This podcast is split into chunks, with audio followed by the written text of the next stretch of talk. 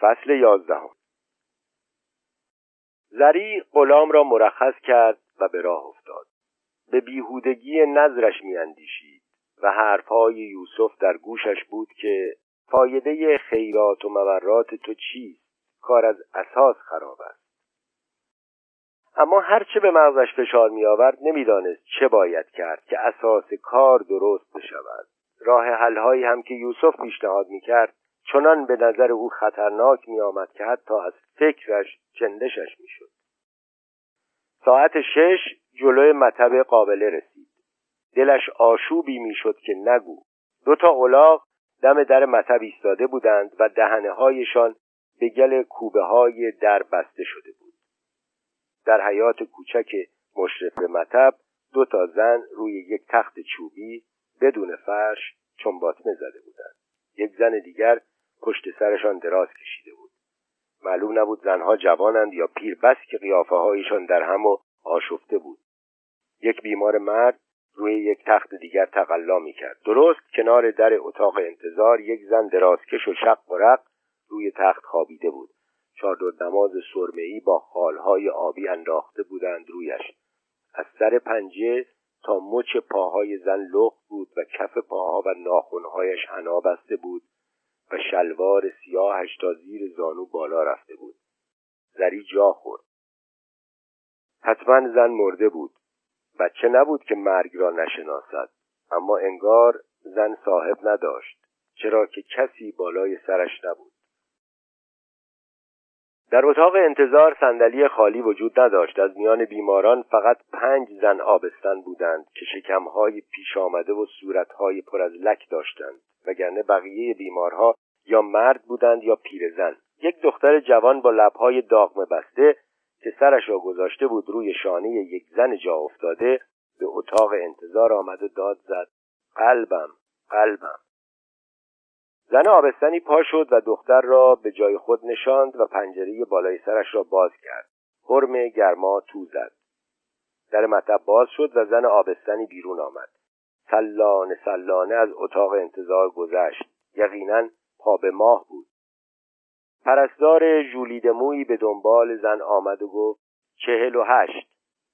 زری خودش را به پرستار رساند که داشت مریضها را ورانداز می‌کرد و گفت چهل و نه. زری گفت من برای ساعت هفت وقت گرفتم. پرستار گفت خانم جون این روزها وقت گرفتن فایده ای ندارد. همه جور مریض هجوم میآورند. تو حیات قلقله است. ندیدید؟ زری گفت چرا؟ دیدم. یکیشان هم مرده بود. پرستار با خونسردی گفت بله. تا با اولاغ از ده به اینجا بیاورندشان نفس آخر را کشیدند. و تقریبا داد زد. چهل و نه نبود. پنجاه. پیرزنی پا شد رویش را محکم گرفته بود و پاهایش را کچ کچ به زمین میگذاشت و قوز داشت. پرستار در مطب را برایش گشود. زری در کیفش را باز کرد. پرستار تحمل کرد. با چشم حرکات دست زری را دنبال کرد که دستمالش را میجست و نمییافت. پرستار بیحوصله شد.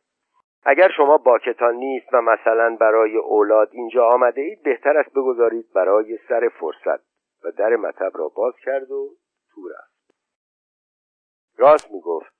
در کار او که شتابی نبود. می‌دانست که این بار هم آخرش سر و کارش با خانم حکیم خواهد افتاد. تصمیم گرفت به خانه برود و خودش را پاک بشوید. تمام لباسهایش را بجوشاند. با آن بچه های نازک نباید بگذارد هیچ کس دست به او بزند. سر راه از دواخانه گرد ضد شپش و الکل و صابون گوگرد خرید. در باغشان را که می‌زد آفتاب دیگر غروب کرده بود. پسر سیاه ای با موهای مجعد آمد در را باز کرد. چشمهای گرد سیاهش را به او دوخت و خندید. شناختش پرسید کلو تو اینجا آمده ای چه کنی؟ کلو گفت با ارباب آمدم زری پرسید مگر آقا آمده؟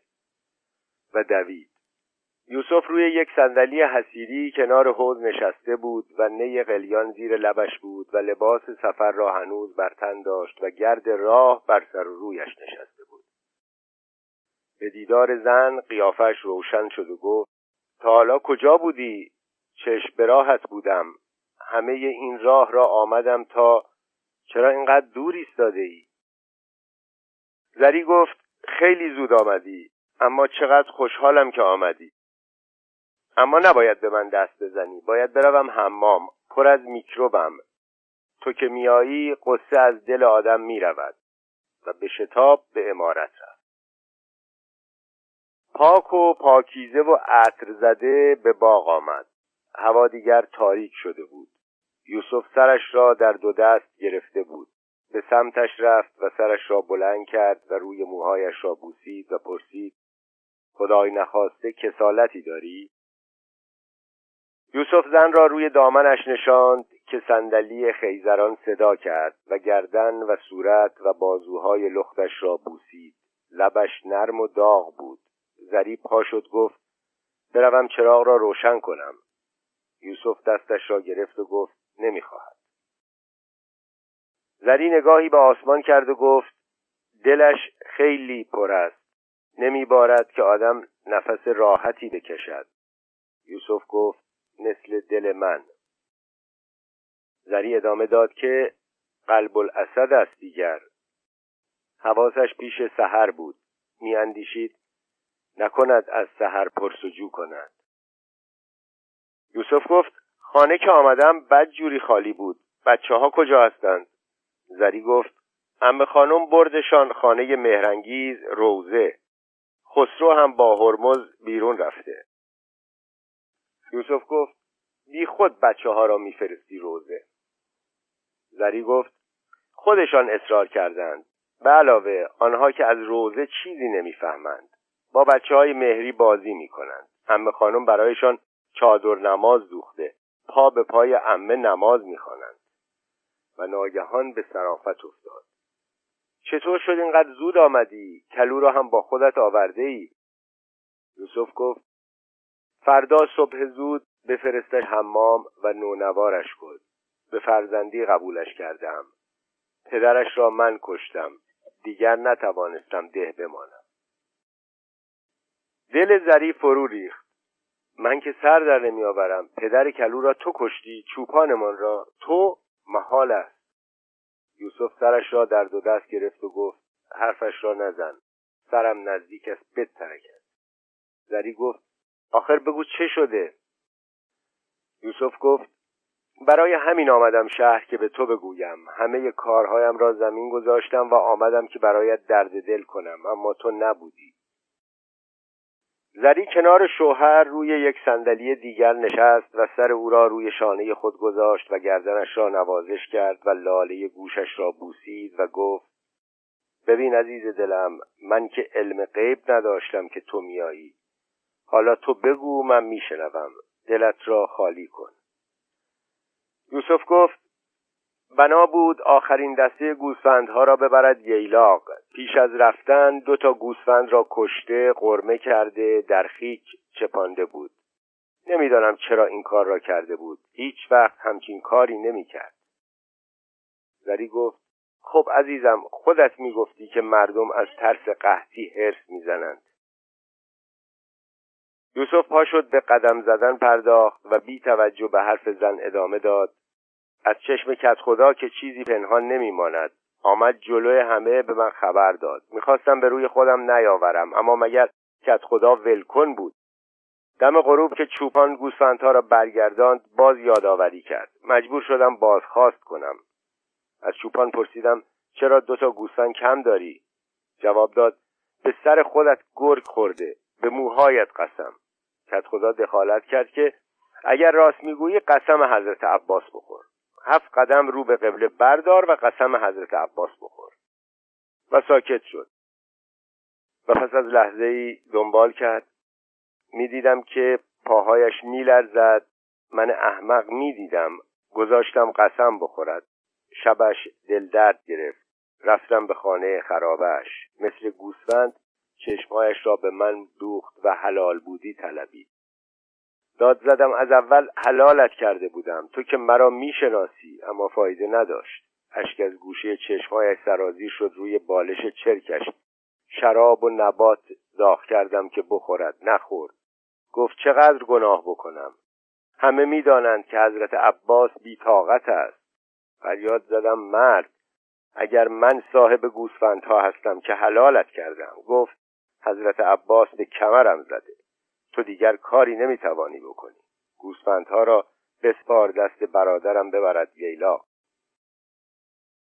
بعد کنار زنش روی صندلی نشست و ادامه داد.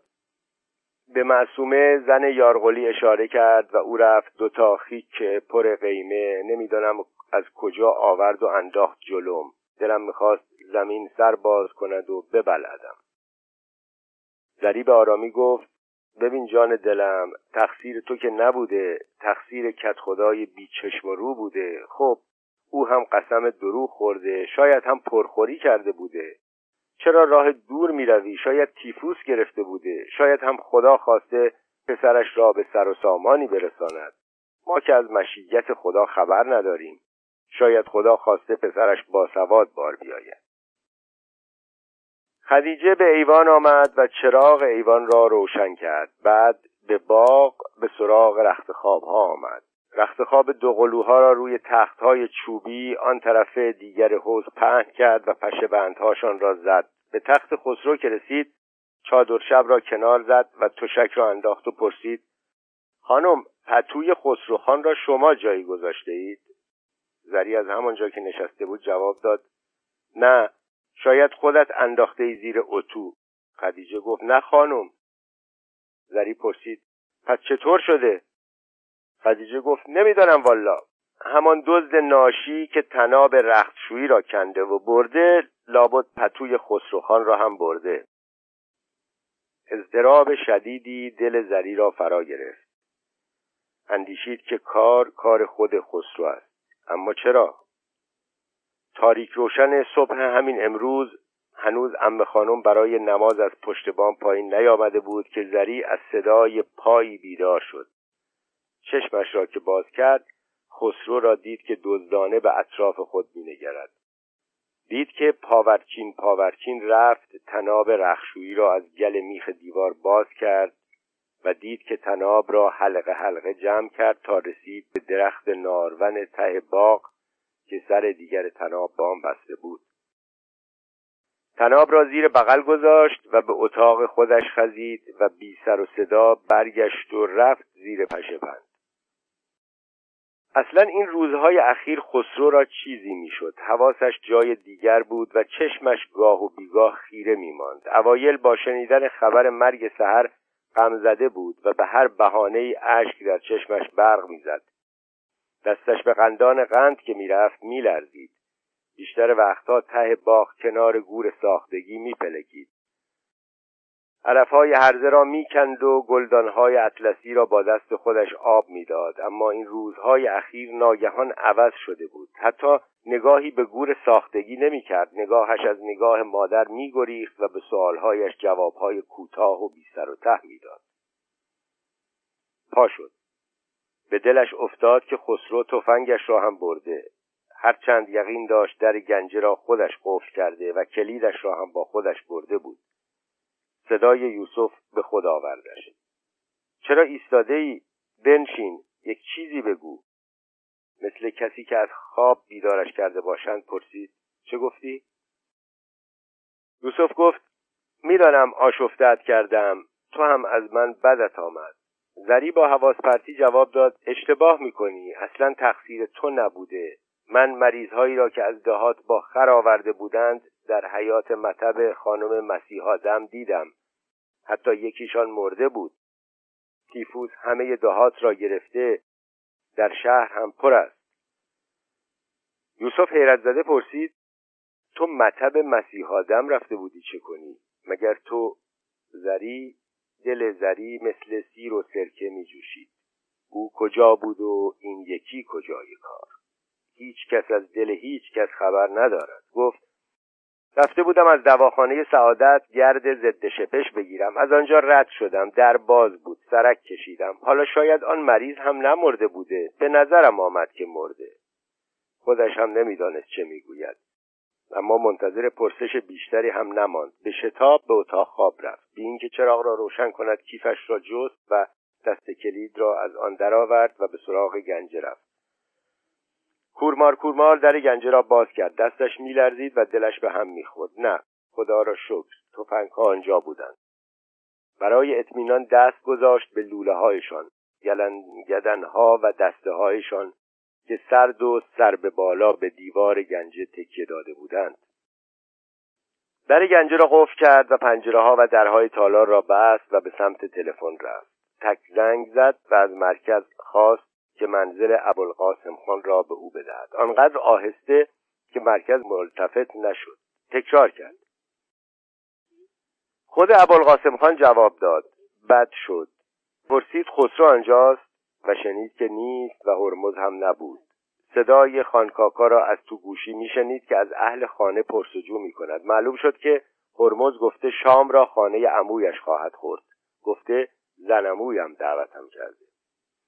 بعد خانکاکا گله کرد که چرا ما را دعوت نکردید؟ مگر ما دندان سور خوردن نداشتیم؟ بغض گلوی زری را گرفته بود. جواب داد که انشاءالله دفعه دیگر و گوشی را گذاشت. از وحشت نزدیک بود پس بیفتد. هر دو پسر دروغ گفته بودند. پس چیزی زیر سر داشتند. تناب و پتو هم با خود برده بودند. باید برای یوسف همه چیز را تعریف کند. از در تالار که بیرون می آمد تلفن زنگ زد. گوشی را برداشت. خان کاکا بود. او هم خوب که فکرش را کرده بود دلش شور افتاده بود. زری بر خودش مسلط شد و گفت نگران نباشید به نظرم با هم رفتند سینمایی جایی. برای شام میآیند اینجا. دیر که نشده. تا آمدند وامی دارم تلفن کنند. پنجره ها و درهای تالار را باز کرد. صدای مینا را شنید. بچه ها آمده بودند. به باغ آمد. هر دو بچه در دامن یوسف بودند و او آرامش یافت. آرامش یافته می نمود. مینا گفت مادر نمی‌گذارد. می‌گوید خورشید خانم عصبانی است سیخ داغ می‌کند به تن نرم و نازک آدم.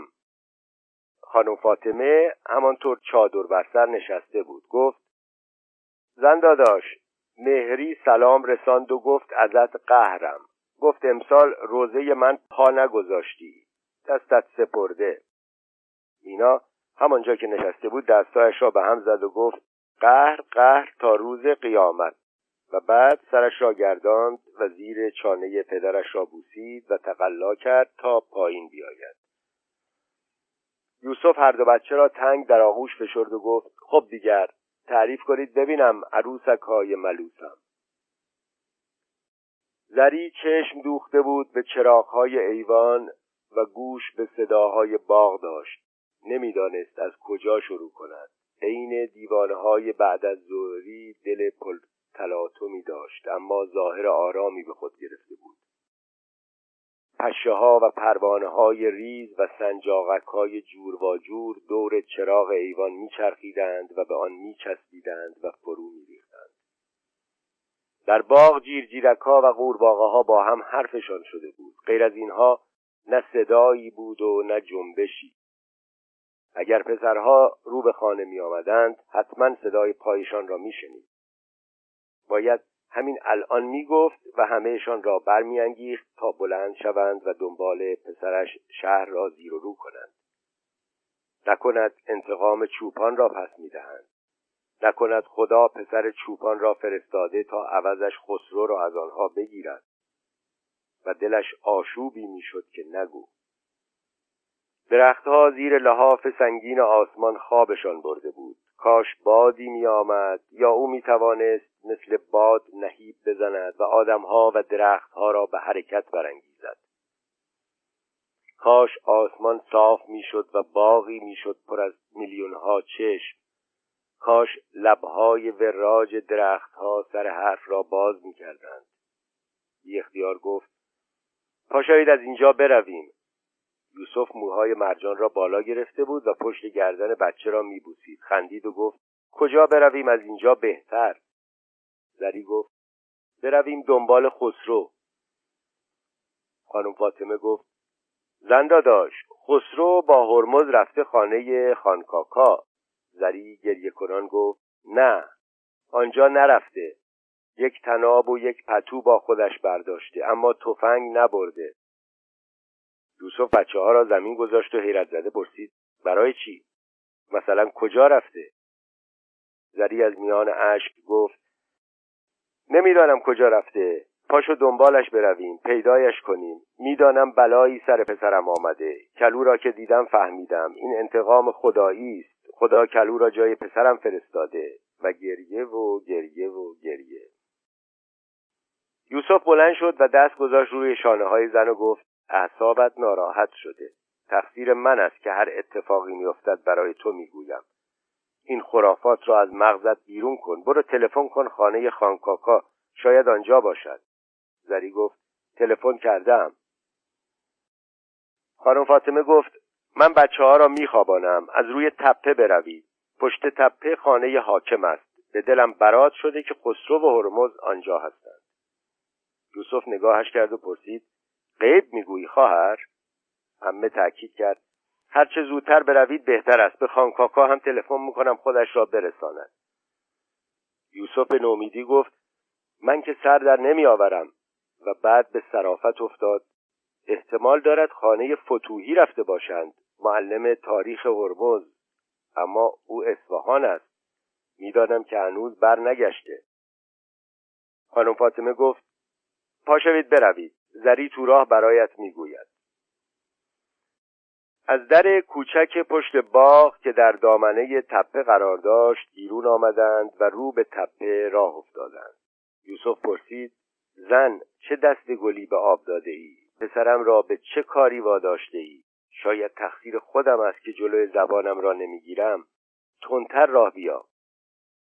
و چنان قدمهایی برمی داشت که زنش برای رسیدن به او روی سنگ لاخا میدوید. به قله تپه که رسیدند از رفتن باز ماند. باغ حاکم آن طرف تپه با چراغهای روشنش در دامن دشت بیدار مینمود.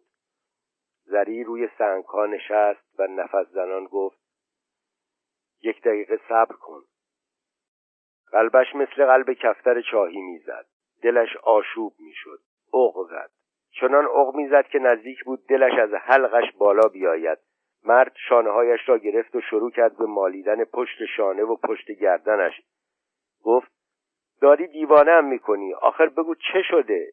چه شده که ما باید دنبال پسرها اینجا بیاییم؟ زری گفت تو برو. من همینجا می نشینم اگر پسرم را نیاوردی همینجا می میرم سرم را می‌گذارم روی سنگ و می میرم خانکاکا مجبورمان کرد سهر را بفرستیم برای دختر حاکم. بگمانم خسرو رفته سهر را از باغ حاکم بدزدد. آنجا ژاندارم هست محافظ هست پسرم را کشتند و شیون کرد. یوسف به زنش سیلی زد و این اولین باری بود که چنین می‌کرد و زری نمی‌دانست که آخرین بار هم خواهد بود. آمرانه گفت خفه خان بگیر در قیابم فقط یک مترسک سر خرمنی. و رهایش کرد و از تپه سرازیر شد. عین یک ببر وحشی شده بود. بی اختیار پا شد لبش را با دامن لباسش پاک کرد و دوید افتاد اما بلند شد. باید به او می‌رسید و او را آرام می‌کرد. هیولای شوهرش را می‌دید که به دیوار باغ حاکم رسید و آنجا ایستاد. الهی شکر که ایستاده بود. خودش را با هر تقلایی بود به شوهر رساند. دیگر از نفس افتاده بود. دست یوسف را گرفت. یوسف به اطراف خود نگاه می‌کرد و به صداها گوش می‌داد.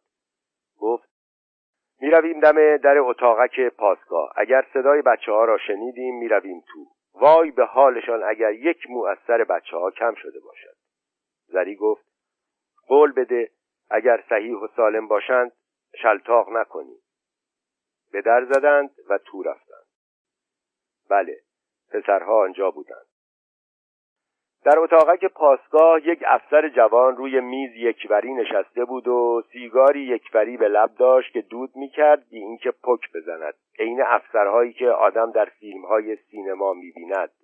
آنها را که دید پرسید چه فرمایشی؟ است لابد شما هم راه را گم کرده اید روی میز بسات شام در یک سینی نیم خورده قرار داشت. خسرو و هرمز جلوی میز ایستاده بودند. دو تا درجه دار تفنگ به کول داشتند جیبهای آنها را میگشتند.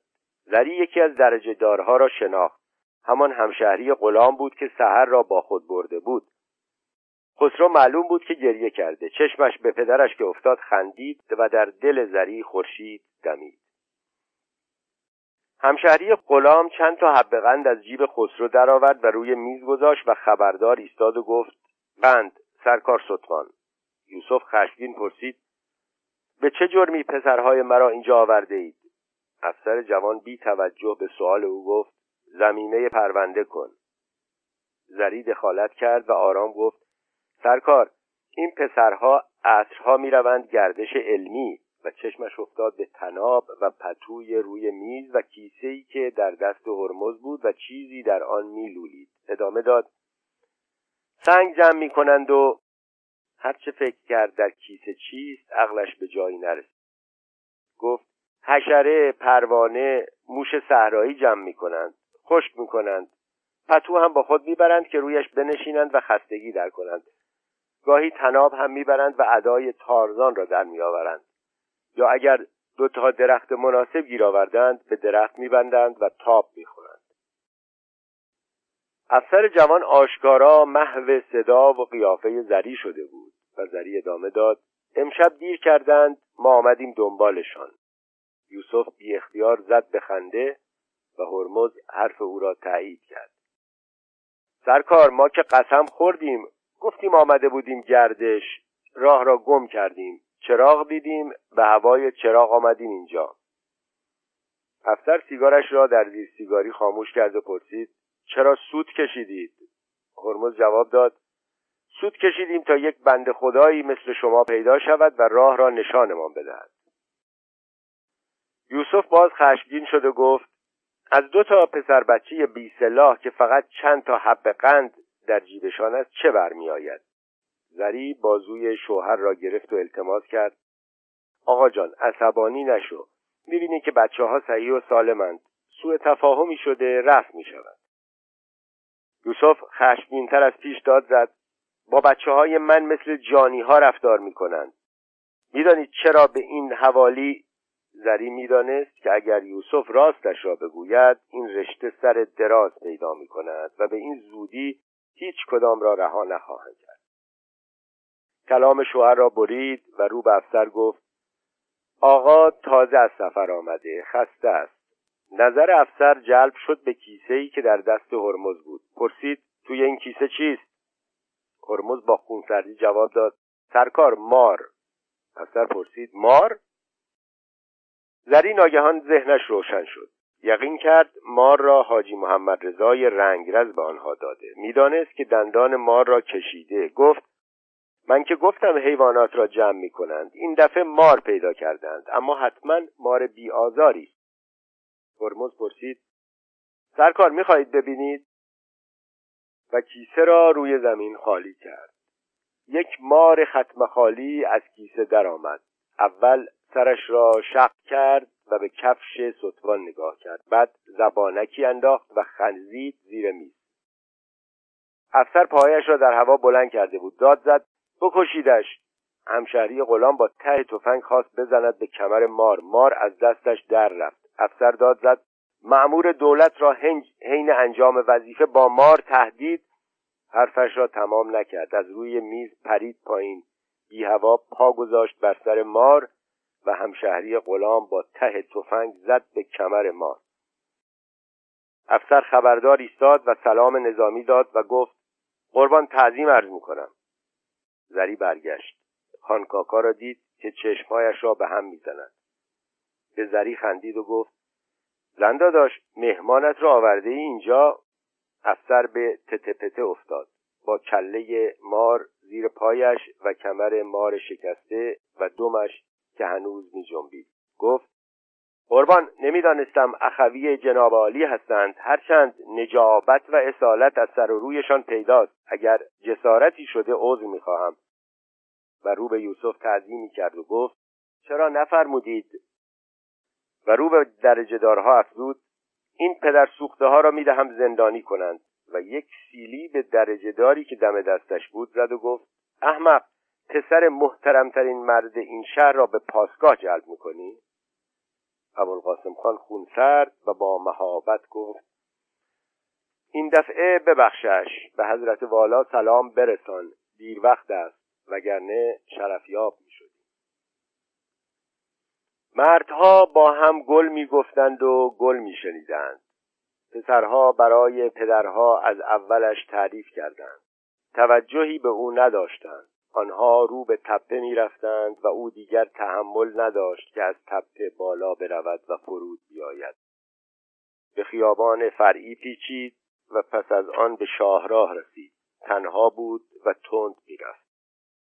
چند تا سرباز هندی لب جوی آب شاهراه نشسته بودند و یکی دیگر زیر درخت ایستاده بود و میشاشید. زری که به آنها رسید همو با تمام بدن و شلوار باز به طرفش گشت و گفت بیبی بی لازم که زری تند کرد. یک ژاندارم و پاسبان گشت از کنارش رد شدند و بعد برگشتند نگاهش کردند. ته دلش امید داشت که پسر یا شوهرش به دنبالش بیایند و وقتی به خیابان فرعی پیچید که باغشان در آن قرار داشت و هیچ کس را در دنبال خود ندید خوشحال شد که منتی بر او نخواهند داشت. به باغ که رسید تعجب کرد. آنها هنوز نیامده بودند. دو قلوها زیر پشهبند خوابیده بودند. سر حوز نشست و صورتش را در آب فرو کرد. بعد بر لبه حوز نشست و پایش را در پاشویه گذاشت. آب ولرم بود. دست گذاشت روی کله سنگی بالای حوز که دهانش باز بود و هر وقت ناگزیر بودند از چاه به باغ آب بدهند آب چاه منبع از دهانه کله سنگی به حوض میریخت. حسین کازرونی می آمد یک تشکچه با خود می آورد می گذاشت تو تاخچه پشت چرخ چا و از صبح زود تا غروب روی تشکچه می نشست و با پاها چرخ چا را به حرکت می آورد دستایش آزاد بود مگر وقتی که دلو پرآب ظاهر می شد دلب را می گرفت و به حوزچهای می ریخت که به منبع منتهی می شد از صبح تا غروب تنها همین کارش بود. و خانه های دیگر هم که می‌رفت همین کار را می‌کرد. حتی آواز هم نمی‌خواند و زری می‌گفت خوب است که دلش نمیپوسد. و برای آنکه دلش نپوسد بچه ها را میفرستاد تماشا کنند و با او حرف بزنند. اما مگر تماشای آنها چقدر طول و ناگهان زری اندیشید که تمام زندگی من هم همینطور گذشته. هر روز پشت چرخ چاهی نشستم و چرخ زندگی را به حرکت درآوردم و آب پای گلهایی دادم. خانم فاطمه از پشت بام صدایش کرد. پرسید خانکاکا به موقع رسید؟ زری سرش را بلند کرد و گفت همه خانم خواهش می‌کنم بیایید پایین. حوصله جر و بحثشان را ندارم. در باغ را محکم زدند. غلام یک تا پیراهن با کلاه نمدی بر سر و چراغ بادی در دست در را گشود. همهشان تو آمدند. اما خسرو به دنبال غلام رو به طویله سراغ گول گور ساختگی سحر رفت. زری در نور چراغ بادی فقط پاهایش را می‌دید. بی اختیار بلند شد تا ببیند چه می کند پاها گلدانها را با لگد یکی یکی پرت کردند. بعد خسرو روی زمین نشست و شروع کرد به کندن سنگهای سنگچین قبر. آنها را یکی یکی می‌کند و در باغچه پرت می‌کرد. صدای جابجا شدن گنجشکها در درختها آمد و مرغی در تاریکی پرواز کرد. دیگران سمت او آمدند و روی سندلی های حسیری نشستند. خانم فاطمه از پشت بام آمد. سر برهنه بود و پیراهن خواب بلند سفیدی بر تن داشت. خانکاکا گفت زنده داشت از کدام راه آمدی؟ وسط های تپه متوجه شدیم با ما نیستی. دنبالت به خیابان آمدیم. کلاهش را از سر برداشت و عرق پیشانی را با دست سترد و پرسید تو این خانه لابد ویسکی گیر نمی آید یک بطری از آن شرابهای تاووس خانمت نظر ما کن. از پنیر هلندی هم که خبری نیست. به همان پنیر خیک و آویشن می سازیم بنده ناشکر خدا که نیستیم. زری همانطور که ایستاده بود چشم به خسرو داشت که تنها در خیابان باغ می آمد صدای پایش روی شنها شنیده می شد اما خودش در تاریکی بود. به سمت مادر آمد و بسته ای را که در دست داشت رو به مادر پرت کرد. کیسه و تناب و پتو و داد زد. مادر چرا این همه دروغ گفتی؟ چرا؟ و رو به پدر افزود. پدر تو ازشان بپرس چرا همهشان دست به یکی کردند و گولم زدند. اگر تو اینجا بودی جرأت می کردند یوسف آهی کشید و گفت به این نتیجه رسیدم که هیچ چیز را نمی‌توانم تغییر بدهم. اگر آدم نتواند حتی در زنش تأثیر بگذارد همه حرف یوسف را برید و گفت ترسیدیم بچگی کنی و جانت را به خطر بیاندازی چنان که کردی و حالا اینقدر داد نزن بچه ها بیدار می‌شوند. خسرو لج کرد. صدایش را بلندتر از پیش کرد و فریاد زد. یا بچه خوابیده یا خانم ها میترسند. چقدر زنها ترسو و دروغگو هستند. فقط بلدند گور بکنند و دفن کنند و بعد گریه کنند. خانکاکا چشمهایش را به هم زد و گفت زندا داشت شراب چه شد؟ زری به او نگاه کرد به همهشان نگاه کرد. چقدر همهشان غریبه می نمودند ابوالقاسم خان لبش را گزید و رو به خسرو گفت من که گفتم تقصیر من بود عزیزم اینقدر با مادرت یکی به دو نکن. و رو به زری زندا داشت شرابت برسد می‌خواهم به سلامتی بچه ها جامی بذارم. زری مثل آدم کوکی به راه افتاد و انبار رفت و برگشت و خدیجه با سینی محتوی بسات مشروب و مزه به دنبالش آمد. صدای خانم فاطمه را میشنید که به هرمز می‌گفت حقش بود تو که بزرگتری به ما می‌گفتی. زری بیچاره را امشب نصف عمر کردی. هرمز گفت اگر به شما می‌گفتیم رأیمان را می‌زدید. همه خانم ادامه داد اگر وقتی از دیوار مردم بالا می‌رفتید شما را می‌دیدند و تیر میانداختند هرمز گفت حالا که ندیدند و کسی هم تیر نینداخت. نقشه ما این بود که من از دیوار بالا بروم و خسرو را با تنابی که به کمرش بسته بالا بکشم پتو را بیاندازیم روی سر سحر و از در پشت باغ بیرونش بیاوریم و مار را هم برای انتقام در باغ ول کنیم. ابوالقاسم خان در سه تا از جامها شراب ریخت. سومی را داد به هرمز و گفت به سلامتی. و رو به هرمز گفت از حالا بخور و سعی کن از این دنیا لذت ببری. امیدوارم تو مثل عمویت نشوی که از غصه مردم و مملکت زندگی را به خودش و اطرافیانش حرام کرده. داداش چرا جامت را بر نمیداری؟ والا بلا دنیا ارزش این را ندارد که تو هی نفس حق بزنی و به هیچ جا هم نرسد و هی خودت خودت را بخوری. آدم عاقل اهل این دنیا مثل من ویسکی قاچاقش فراهم است. نمی شود که از این فرنگی ها هیچ استفاده ای هم نکرد.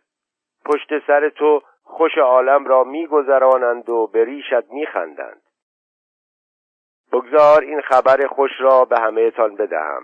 دیگر خر ما از پل گذشت و وکالتم مسجل شد. تلگراف قبولی من از تهران امروز صبح رسید. و با تمام قد و بالایش پا شد و در هوا بشکن زد. خسرو اندوهگین پرسید امو جان لابد می روید تهران ارمز را هم با خودتان می برید چه نقشه هایی که با هم کشیدیم؟ خانکاکا چشمایش را به هم زد و گفت بله جانم ارمز را می‌برم. اقبالش بلند است که میبرمش. اینجا بدجوری هر دوتان خر این مردکه فتوهی شده اید مردکه احمق رفته بوشهر که جاشوها را تحریک کند. رفته اصفهان که جواز بگیرد و بیاید اینجا حزب بلشویکی درست کند. توف. و رو به یوسف افزود. شنیدم حضرات اول به تو رجوع کردند. الهی شکر که این یک کار عاقلانه را کردی و جواب رد داد به حزب بازی هیچ اعتقادی ندارم. از من هم دعوت کرده بودند که بروم حزب برادران.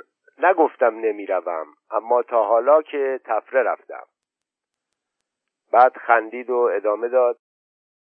هرچند بد هم نیست یک برادر به روس چشمک بزند و برادر دیگر به انگلیس و سر پل خربگیری این برادر بیاید به کمک آن برادر و آن برادر به کمک این برادر.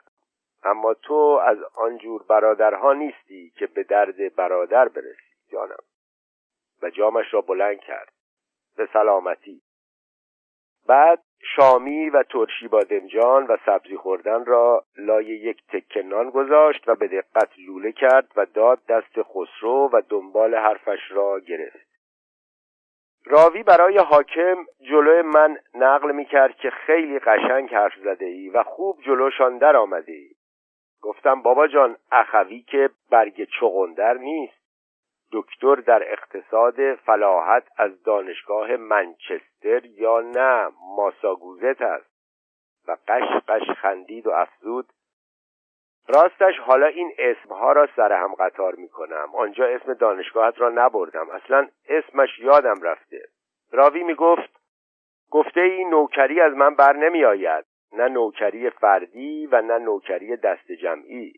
گفته ای از انضباط حزبی بیزاری. می‌دانم که تنبلی مانع کار بوده اما به هر جهت یک بار در عمرت ما را روسفید کردی.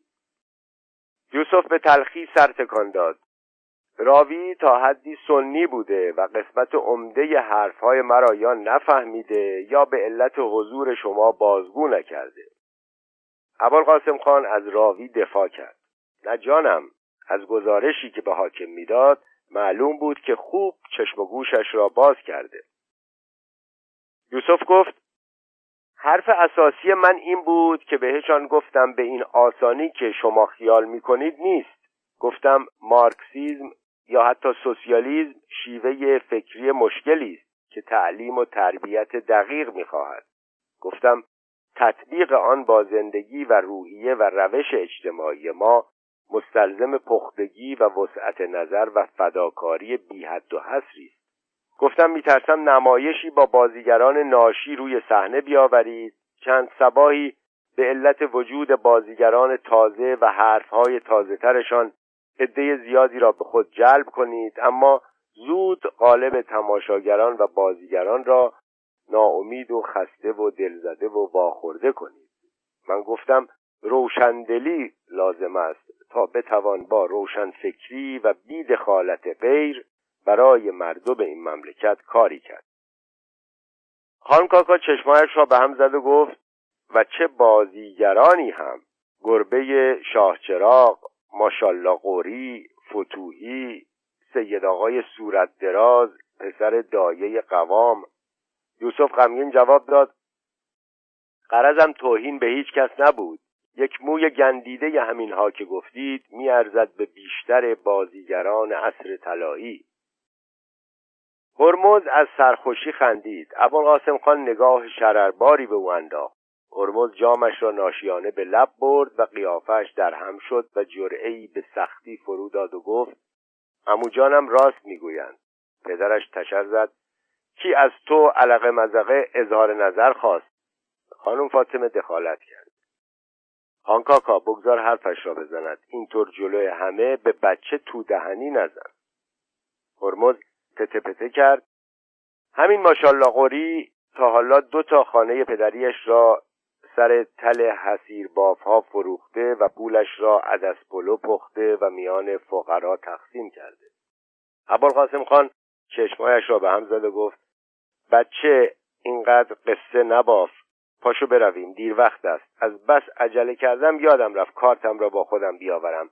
گیر حکومت نظامی نیفتیم خوب است.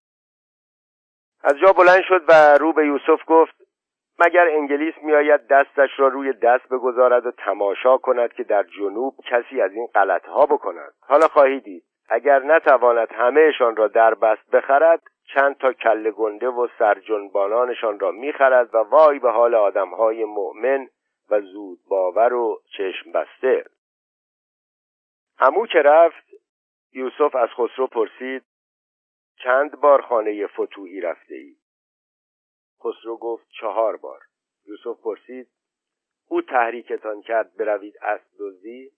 خسرو جواب داد نه.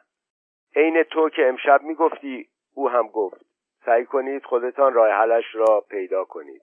هرمز گفت بیا اعتصاب نشسته کنیم. من گفتم نه بهتر است برویم دزدی. یوسف پرسید به مادرت می‌گفتی کجا می‌روی؟ خسرو زهرخندی زد و گفت به مادرم من دیگر بچه نیستم برای خودم مردی شدم.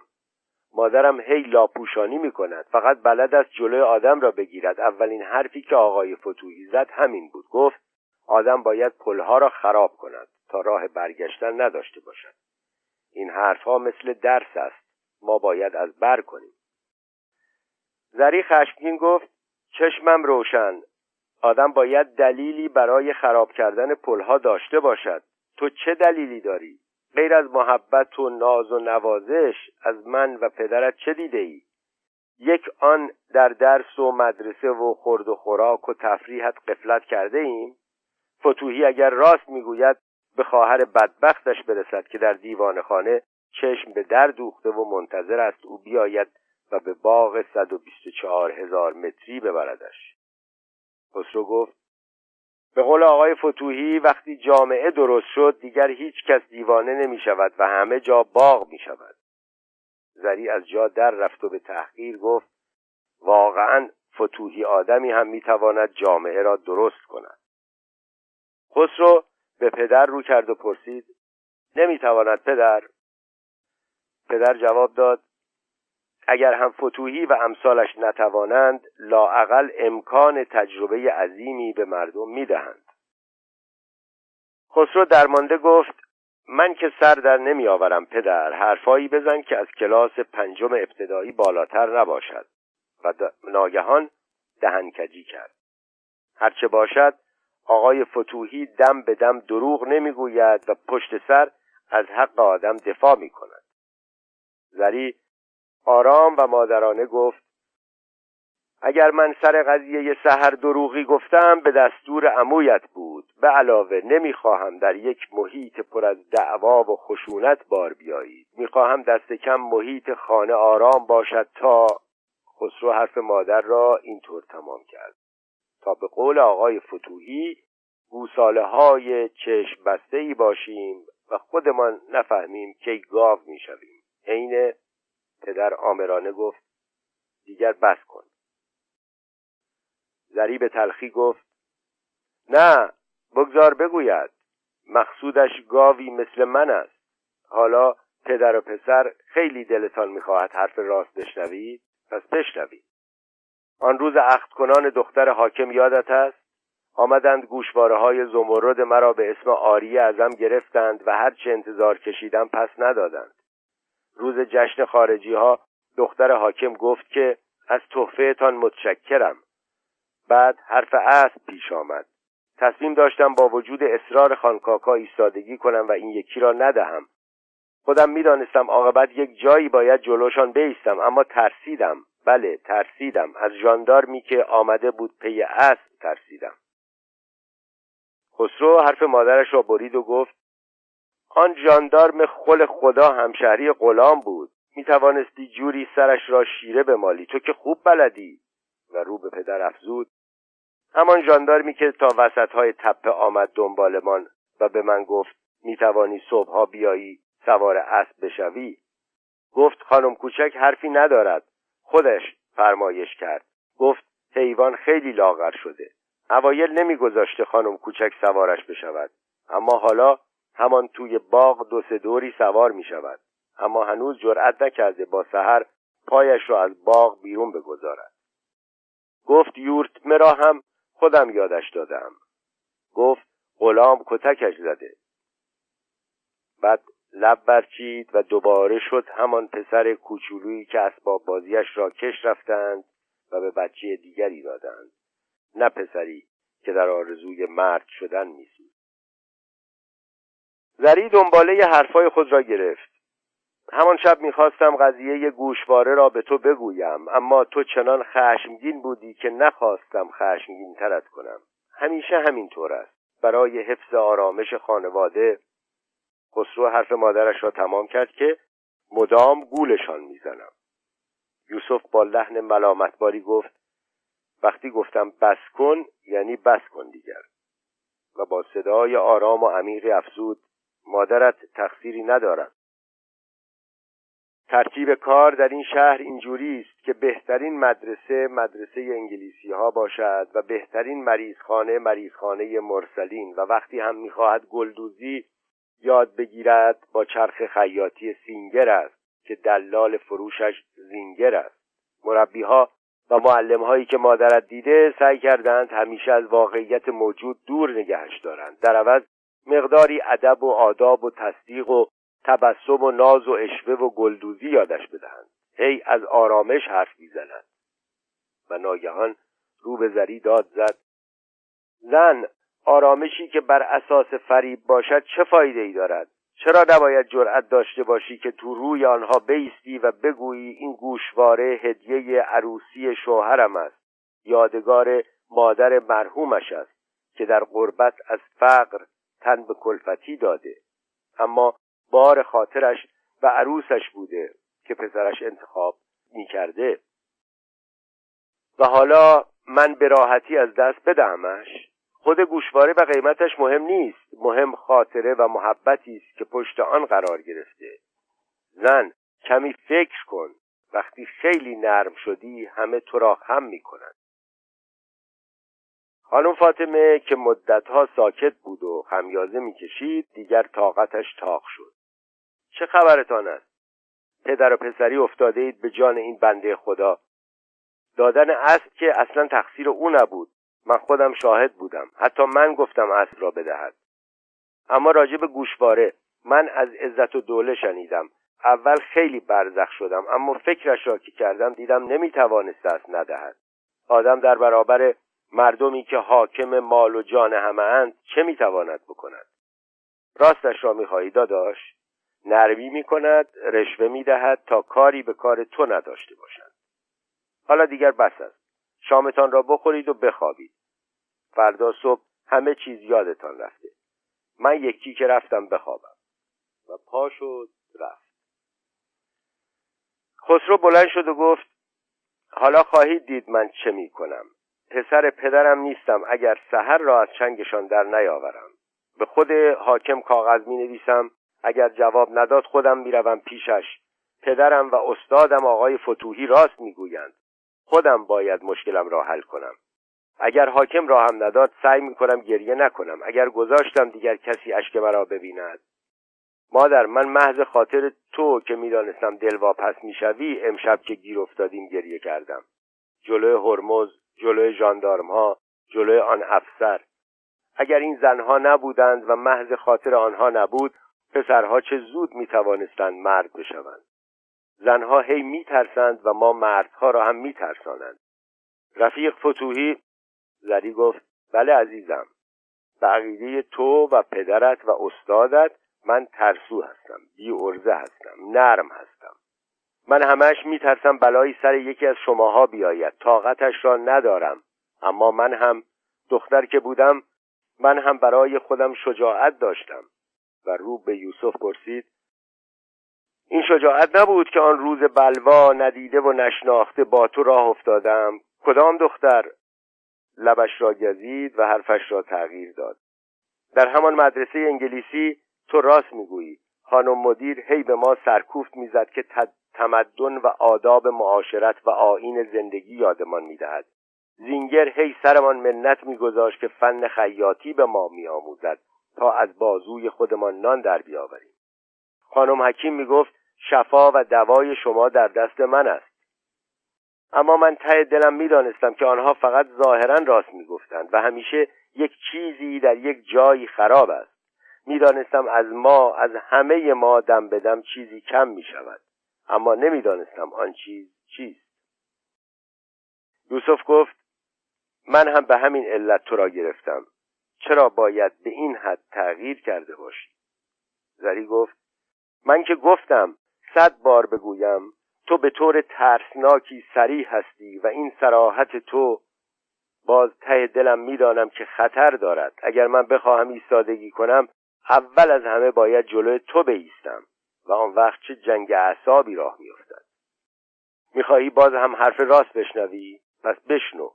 تو شجاعت مرا از من گرفته ای آنقدر با تو مدارا کردم که دیگر مدارا عادتم شده. یوسف خشمگین فریاد زد. من؟ جلوی من بیستی من که در بیرون از خانه مثل ببر هستم و در خانه در برابر تو یک بره سربرا تو از روی غریزه نمایشی به اسم شجاعت داده ای غریزه خام تصویه نشده. زری اندیشید اگر کمی دیگر کیش بدهم یک دعوای درست و حسابی در پیش خواهیم داشت. فکری کرد و گفت شاید هم از اول ترسو بودم و خودم هم نمی‌دانم. من من چندین بار جلوی همان خانم مدیر ایستادگی کردم بی اینکه بدانم اسم کاری که می‌کنم ایستادگی یا شجاعت است. آن روز که روزه مهری را خوردش داد همه بچه ها از ترسشان در رفتند اما من ماندم. شاید هم همین طوری پیش آمده نمی‌دانم.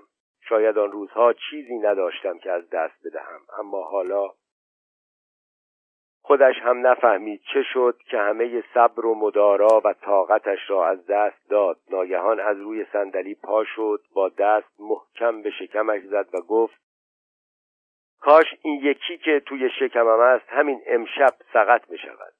برای شما تا دم مرگ رفتم و برگشتم. خانم حکیم شکمم را سفره کرده. روی شکمم نقشه جغرافی روی صندلی وارفت و به گریه زد. احساس می‌کرد که آدمی به خستگی و دلتنگی او در تمام دنیا نیست. یوسف به طرفش آمد و سرش را در بغل گرفت و مو روی موهایش را بوسید. بعد اشکهایش را با انگشتهای بلندش پاک کرد. دست زیر چانهش گذاشت و سرش را بالا آورد و در چشمش نگاه کرد و بغض خودش را فرو داد و گفت گریه نکن عزیزم. چرا زودتر نگفتی؟ به کلی غافلگیر شدم. زری نمی‌توانست جلوی اشکایش را بگیرد. نالید امروز خبر مرگم رفتم این یکی را بیاندازم. شجاعت نکردم که نگهش داشتم. وقتی با این مشقت بچه را به دنیا میآوری طاقت نداری مفت از دستش بدهی. من هر روز تو این خانه مثل چرخ چاه میچرخم تا گلهایم را آب بدهم. نمی‌توانم ببینم آنها را کسی لگت کرده. من عین حسین کازرونی با دستهایم برای خودم هیچ کاری نمی کنم من نه تجربه ای نه دنیا دیدنی. یوسف خندید و گفت عزیزم عوض رفتن به دیوان خانه و خسته کردن خودت و عصبی شدن می‌توانی بروی انجمن ایران و انگلیس که تازه باز شده اسنشل دو درس بدهی. باور می‌کنی زینگر به وسیله مکماهون برایم پیغام فرستاده؟ زری از میان اشک گفت خوب انکم می‌کنی. یوسف به نرمی گفت میدانی که نمی‌توانم اشک تو را ببینم. خواستم از این پیشنهاد خوب بخندی.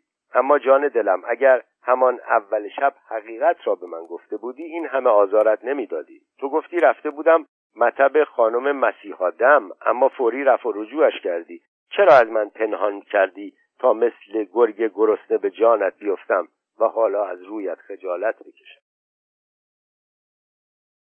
خسرو آمده بود و روی زمین کنار پای مادر نشسته بود. پای مادر را در بغل گرفت اما چیزی نگفت.